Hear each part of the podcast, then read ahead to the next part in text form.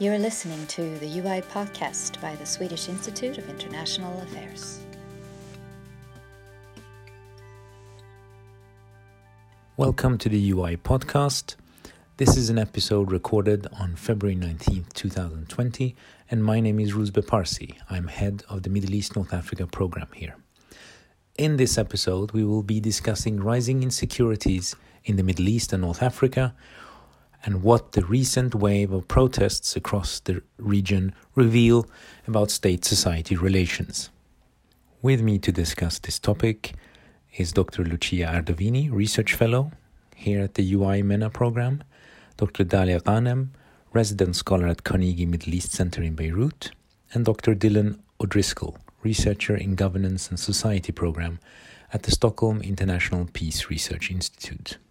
I hope you will enjoy this episode. Welcome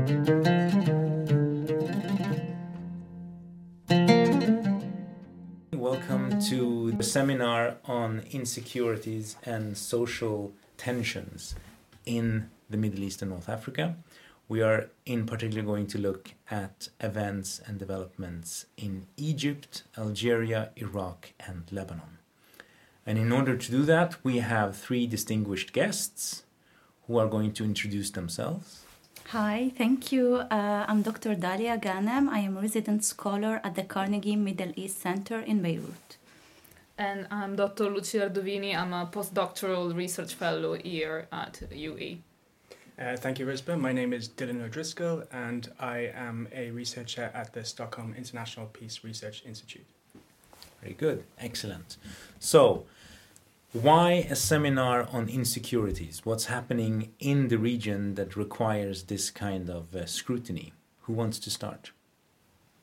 Uh, so the idea that we had behind this seminar was to bring an analytical and comparative lens to uh, current and developing events in, in, in the region. There was uh, a lot of attention that was being paid to so-called democratic protest in 2011 and since then the assumption has been that everything that happens after that needs to be therefore be part of the same wave. And i think that it's very important to deconstruct that and, and actually see what's going on on a case by case basis. So that's the main idea. Why don't we start with lebanon? Because it's been a lot in the headlines yeah, well, in Lebanon, everything started on October 17. I was lucky enough to be there.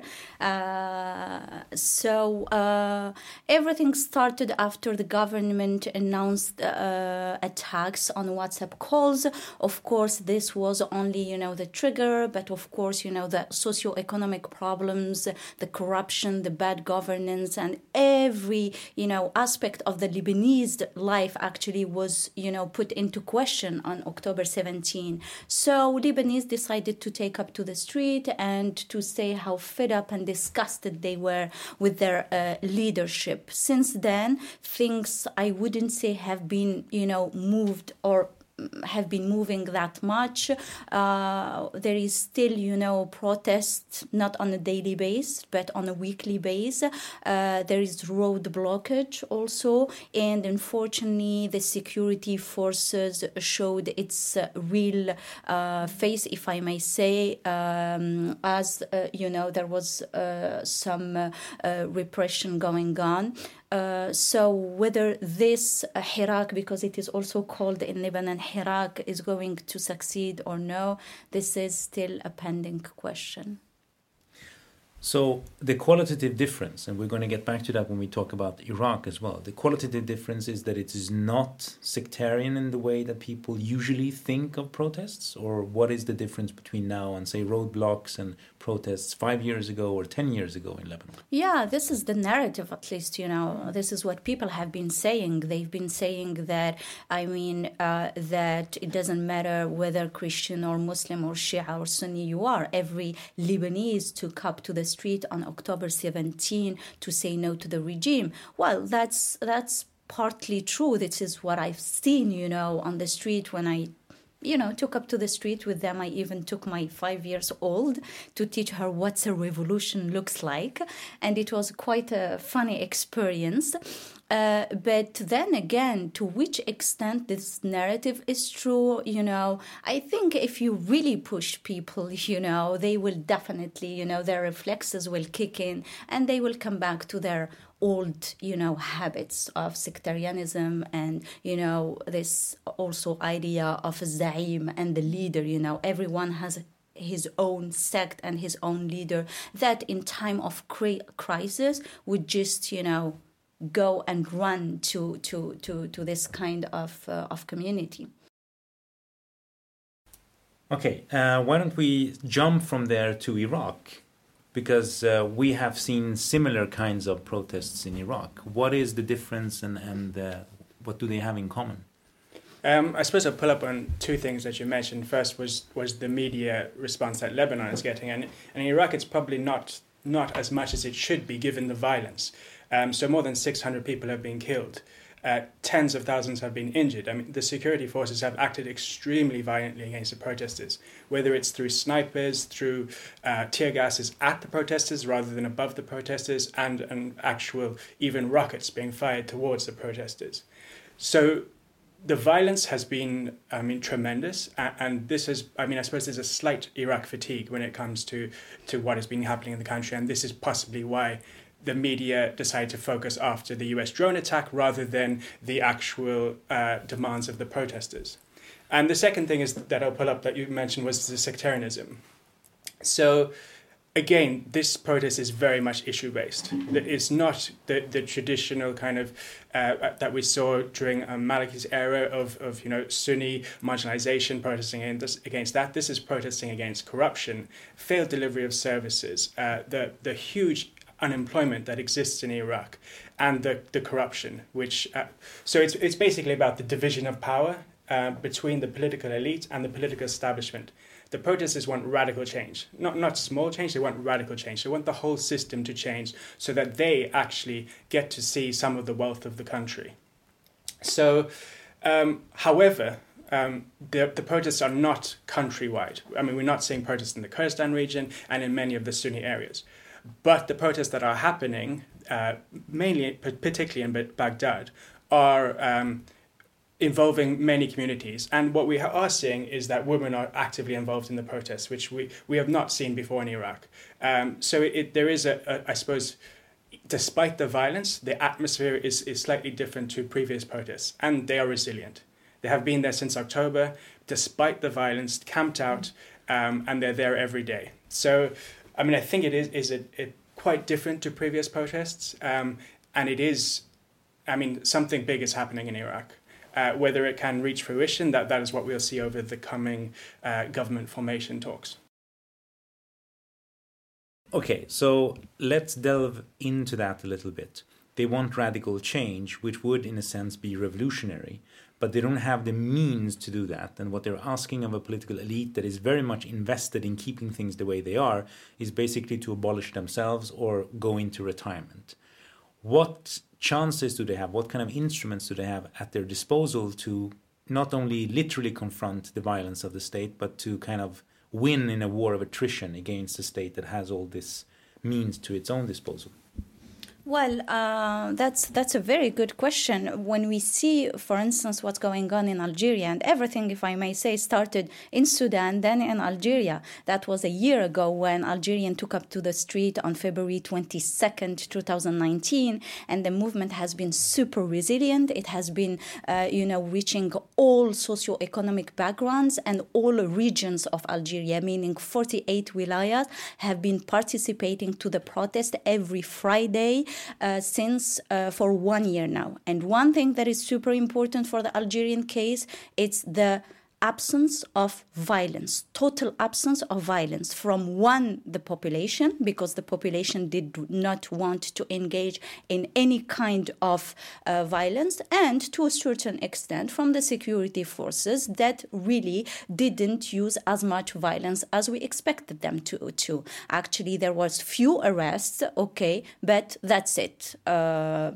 so, uh, and everything started actually with that slogan. Algerian uh, invented back then the hashtag itnahawga, which means they will all be removed. And it's very interesting because on September, uh, on October, sorry, 17 when things started in lebanon there was an hashtag that was created which said killen yani killen which means also all means all. So it's the same kind of uh, of uh, uh, slogans that we see. Now to what extent can the people remove all of a system and all of the regime? I'm going to talk here for the algerian case that i know best.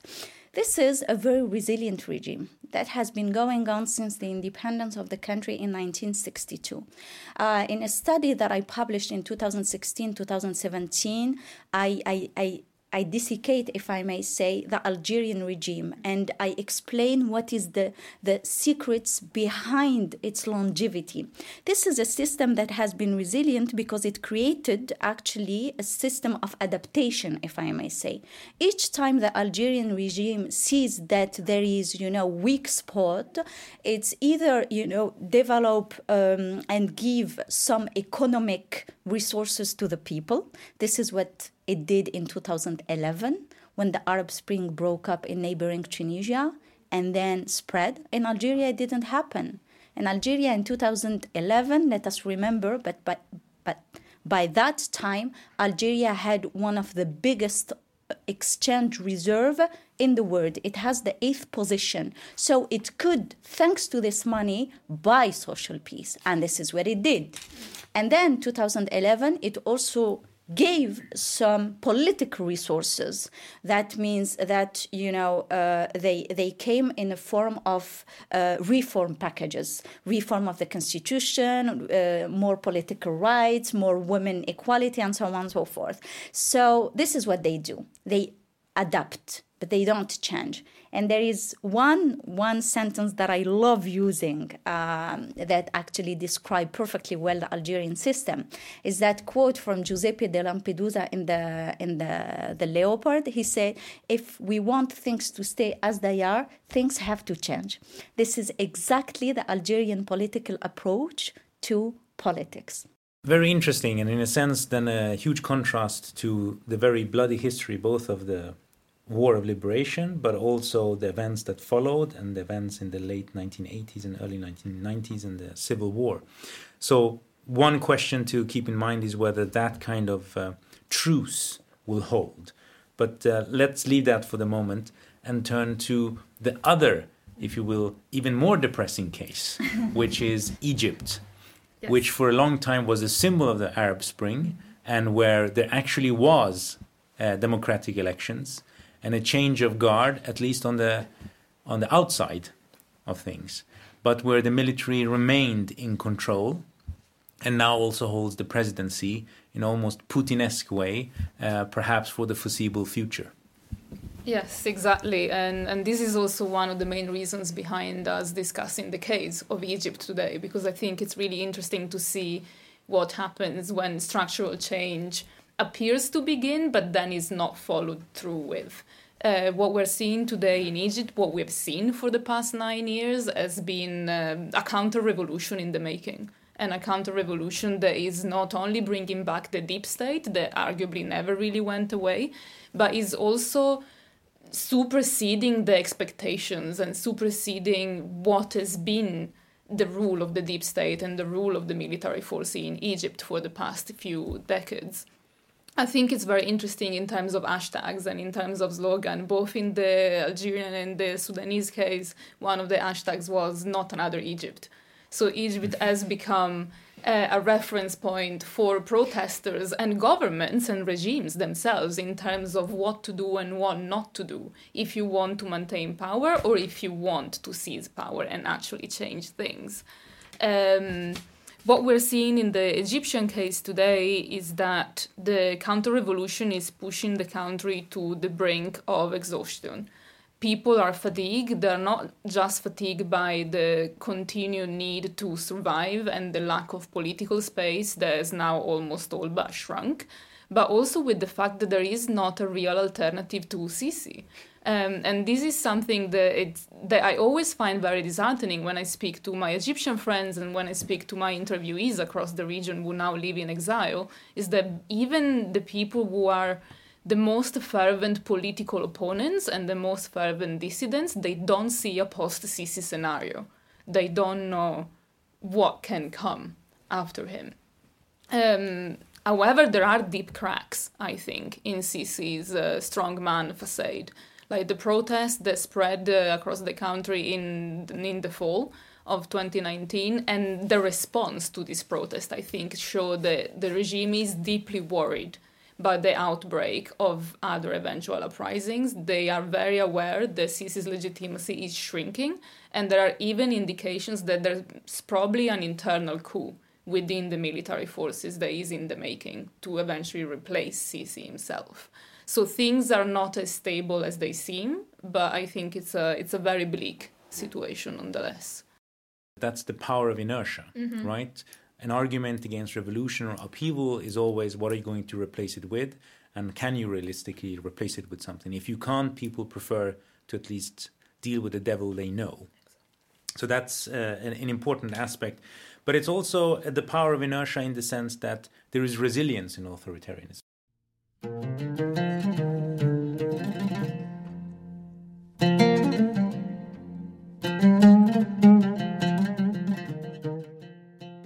The whole story of the Arab Spring is a bit reminiscent of 1848 revolution in Europe, where what came as the return of absolutism was actually much worse than the absolutism that the revolutions turned against in the beginning. So Egypt is perhaps the, the best case for that, where things are worse now than during Mubarak. Yes, to some definitely.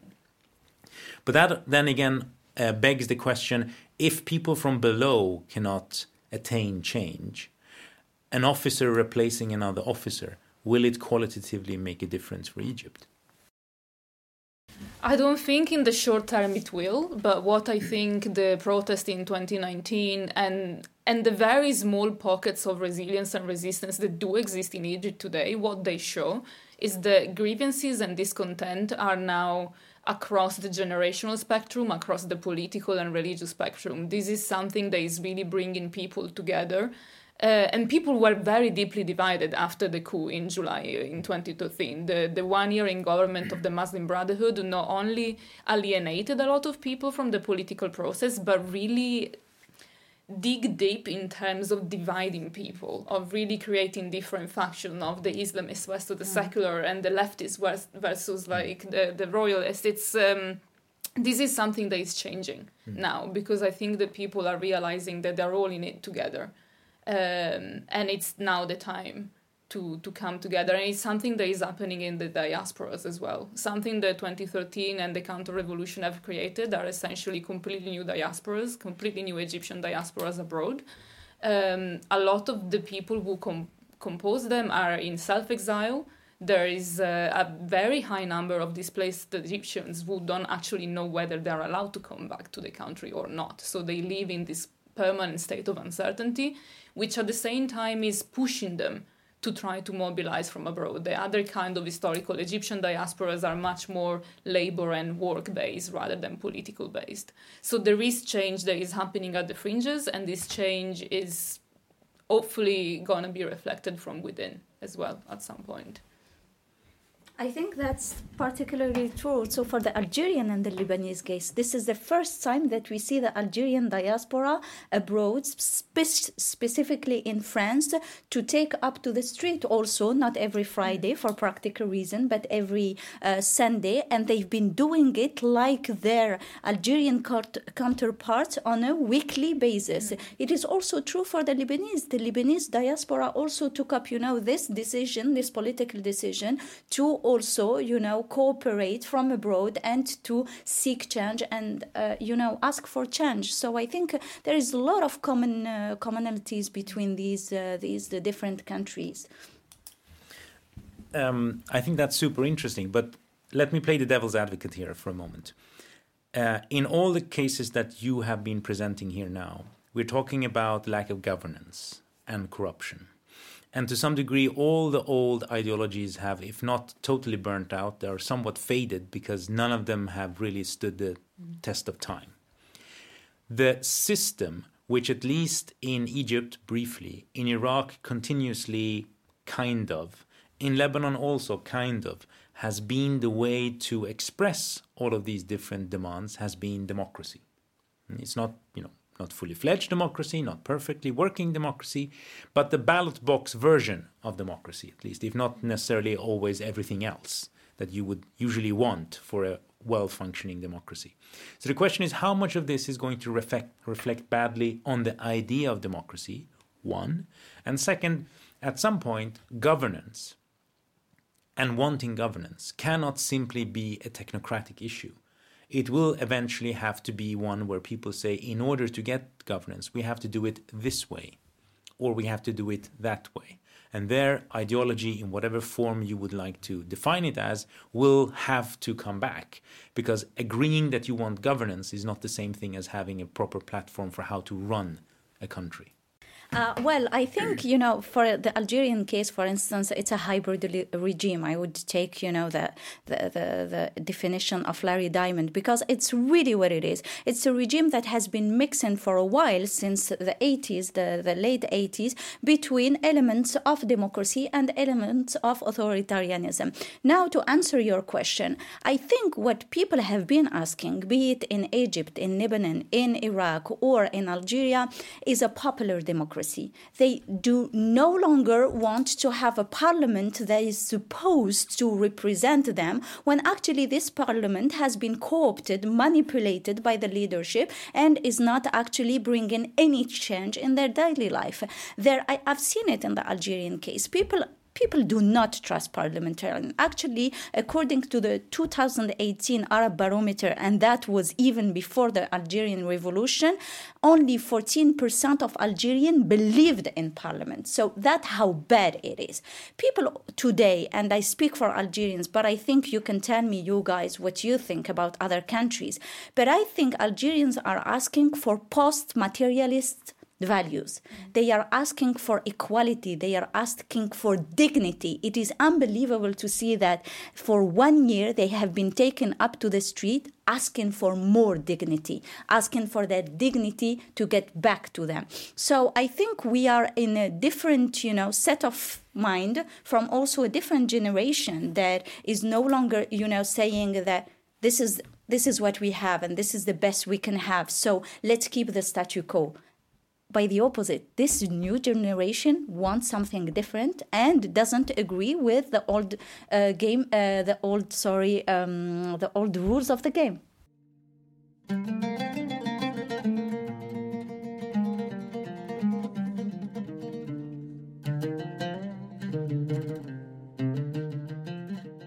I mean, I think there are levels of democracy. I mean, unquestionably, Iraq is democratic. We have elections every four years. Uh, a, you know, the the prime minister does change generally. I mean, apart from once they, they, they get a new prime minister in. The problem is, I think, it is the same people dividing power every four years, and this is what people are tired of. It's not. A, it's not a. It's not that they don't feel um, that the system is democratic. They feel that it is a, a sort of author, authoritarian democracy, in that it's a division of power between the same elites every four years. They make the same promises every four years, and every four years they fail to deliver. So this is what people are tired of um, on the streets in Iraq, and and particularly how you know the population is young.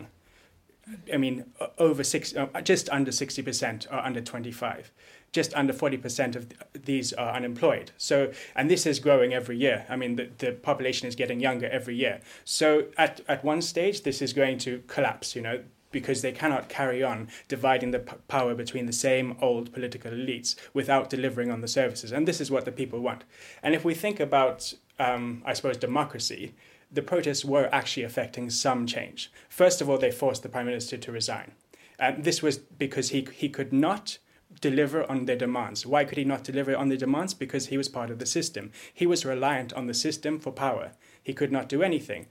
Secondly, um, when when the political parties tried to put forward candidates, the um, president of Iraq, Barham Saleh, he refused to endorse them.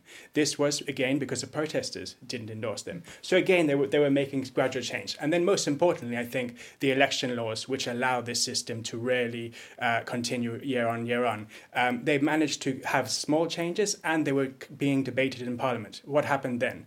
The US decided to have a drone attack where they assassinated uh, two important people in Iraq, one Muhandis, one Soleimani, and all of a sudden the government has to change focus. No longer are they focusing on the protesters' demands, all of a sudden they're focusing on other interventions.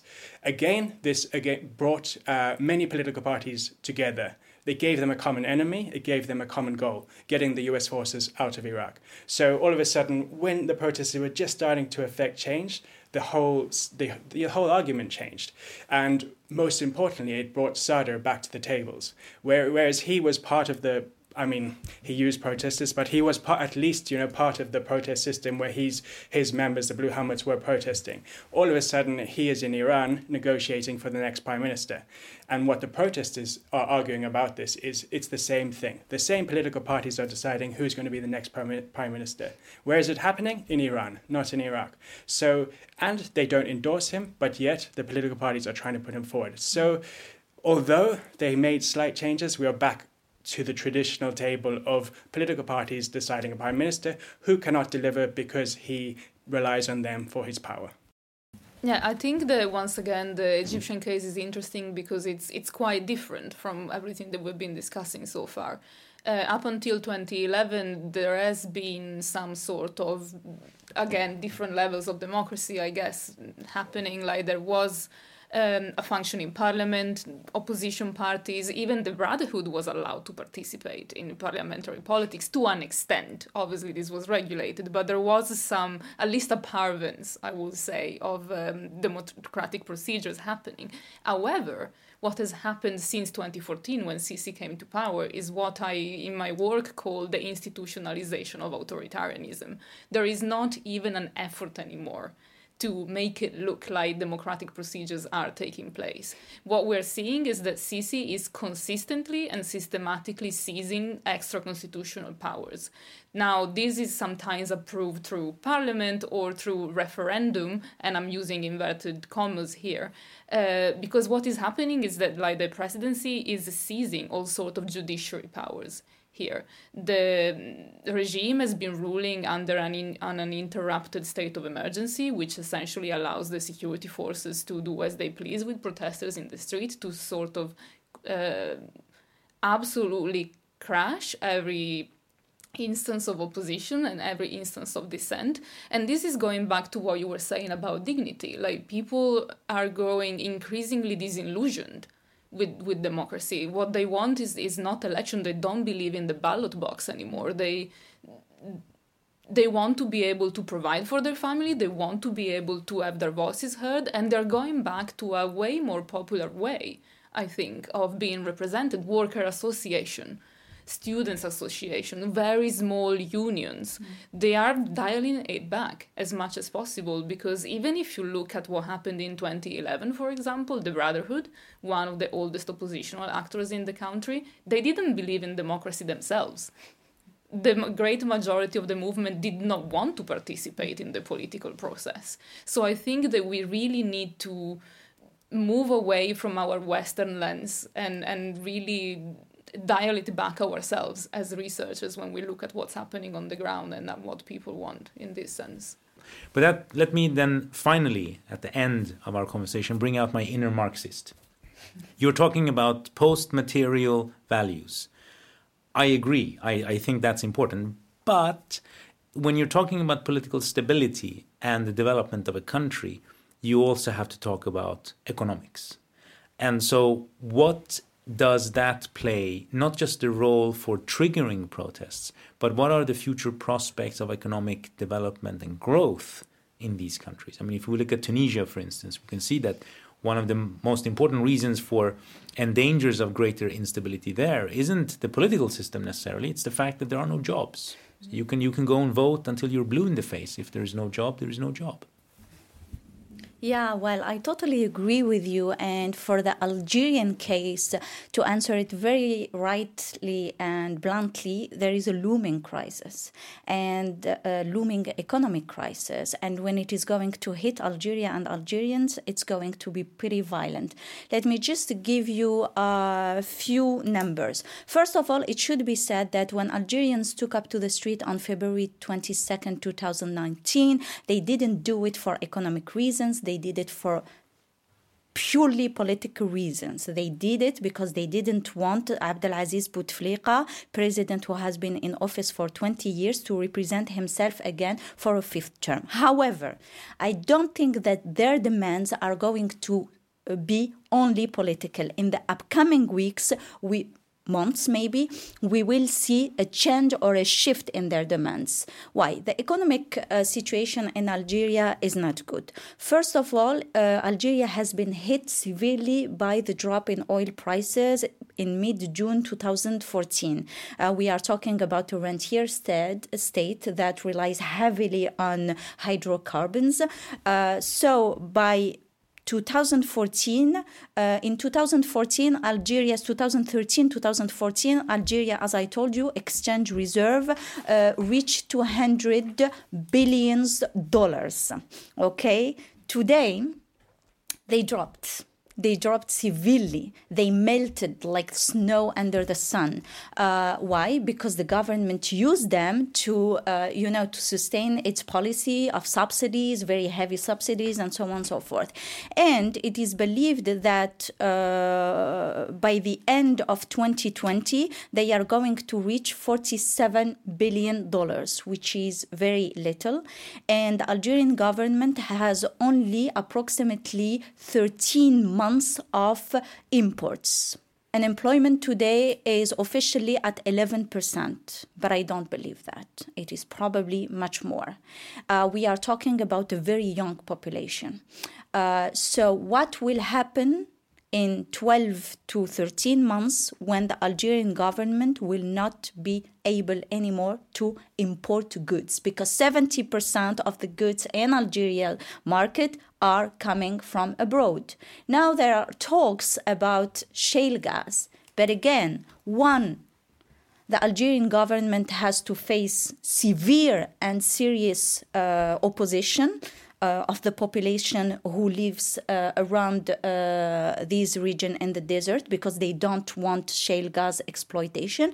And second, even when you talk about shale gas, it took America years to develop, you know, the technology, the expertise, and so on and so forth. So it is impossible for a country, you know, like Algeria that doesn't have the technology, that doesn't have the expertise, that doesn't have the political stability. We've all seen how many times Sonatrach, the national uh, oil company, have seen a different uh, head uh, at uh, its, uh, you know, as director. So there is a political and economic economic instability. And I am worried that, you know, in a few months, uh, demands are going to turn economic and the situation might, you know, escalate a bit.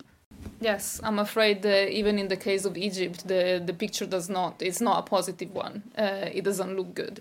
Uh, something that is keeping Egypt afloat at the moment are international loans and also the fact that the country remains the second biggest receiver of US military aid in the region after Israel. Uh, which is something the, the US Congress has already pushed to uh, suspend because of the documented breaches in human rights. So, one important question to ask here is what happens after Trump? Is this something that is going to keep flowing into, into Egypt? And if it doesn't, what, we're talking about billions here. Like, what will we substitute it with? Um, since we were talking about ideologies, uh, something that is happening in Egypt is what happens usually under neoliberal capitalism. The rich are getting richer, the poor are getting poorer. And Sisi continues to harvest uh, consent and support with vanity projects, like the construction of a new administrative capital in the desert, which the country literally cannot pay for um, unemployment is rising. Over 40% of Egyptians now live below poverty line. And this is something uh, that goes back to what I was saying at the beginning. The counter revolution is pushing people to to their very limit. The demands in 2011 were bread freedom and human dignity, and they are more real than than ever today. I think in Iraq, I mean, it is an incredibly wealthy country if we look at hydrocarbons. However, how this wealth has been spent, it's been spent on maintaining the system. Uh, corruption, it's, it's fed corruption, and it has not been spent on developing a private economy. And that is the big problem with the youth unemployment, because money has been spent on uh, basically buying political support. and not on developing any form of economy. So, and as as we mentioned already, you know, it's if it's so reliant on oil prices, it's it is also very vulnerable to any changes in this. Uh, uh, but like Egypt, it also receives a lot of military aid and other aid. And again, what is this aid used for? It's it's used to maintain the system. Um, whether it's whether whether this military aid is used against protesters in some way or not, or whether it, whether the system that has formed the military is used against protesters. I mean, when you talked about stability earlier on, this is what when we what we see from the international community is they're so intent on having a stable Iraq that they're not intent on developing Iraq or uh, developing any change in Iraq because they, they are part of maintaining the system. And, and that, to be blunt, uh, they maintain this system of corruption, they maintain this system of the same political elites being returning to power each year. You mentioned earlier about what, what can change if, if you know basically the political elite have to retire themselves, as you said. Um, this is true. Uh, the next prime minister, basically his, his main mandate would be to have elections. So early elections too. So if that if you're if you're being elected to to form elect to to have elections, you obviously cannot affect change. So this makes the next elections quite important, and whether we can have enough political actors in Iraq who are against this this system or whether we have the same kind of, I suppose, voter apathy that allows the same political elites to return. And this makes these elections that, that would hopefully happen early uh, extremely important in Iraq. And whether the protest movement can, tra- can transfer this protest movement on the streets to some sort of political movement. Uh, the election law sh- helps them in this, but can they actually uh, move forward and affect change in the political offices rather than on the streets? So, with that bleak assessment of what's happening, but also with some rays of hope in that people are at least trying to change their life situations, I want to thank all three of you for participating in this uh, podcast. Thank, thank you. you. Thank, thank you. you. Thank you.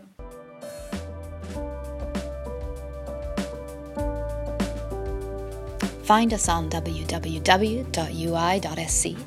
We are also on Facebook and on Twitter with UI Sweden. And we're also on YouTube where you can watch our seminars and interviews. Catch you later.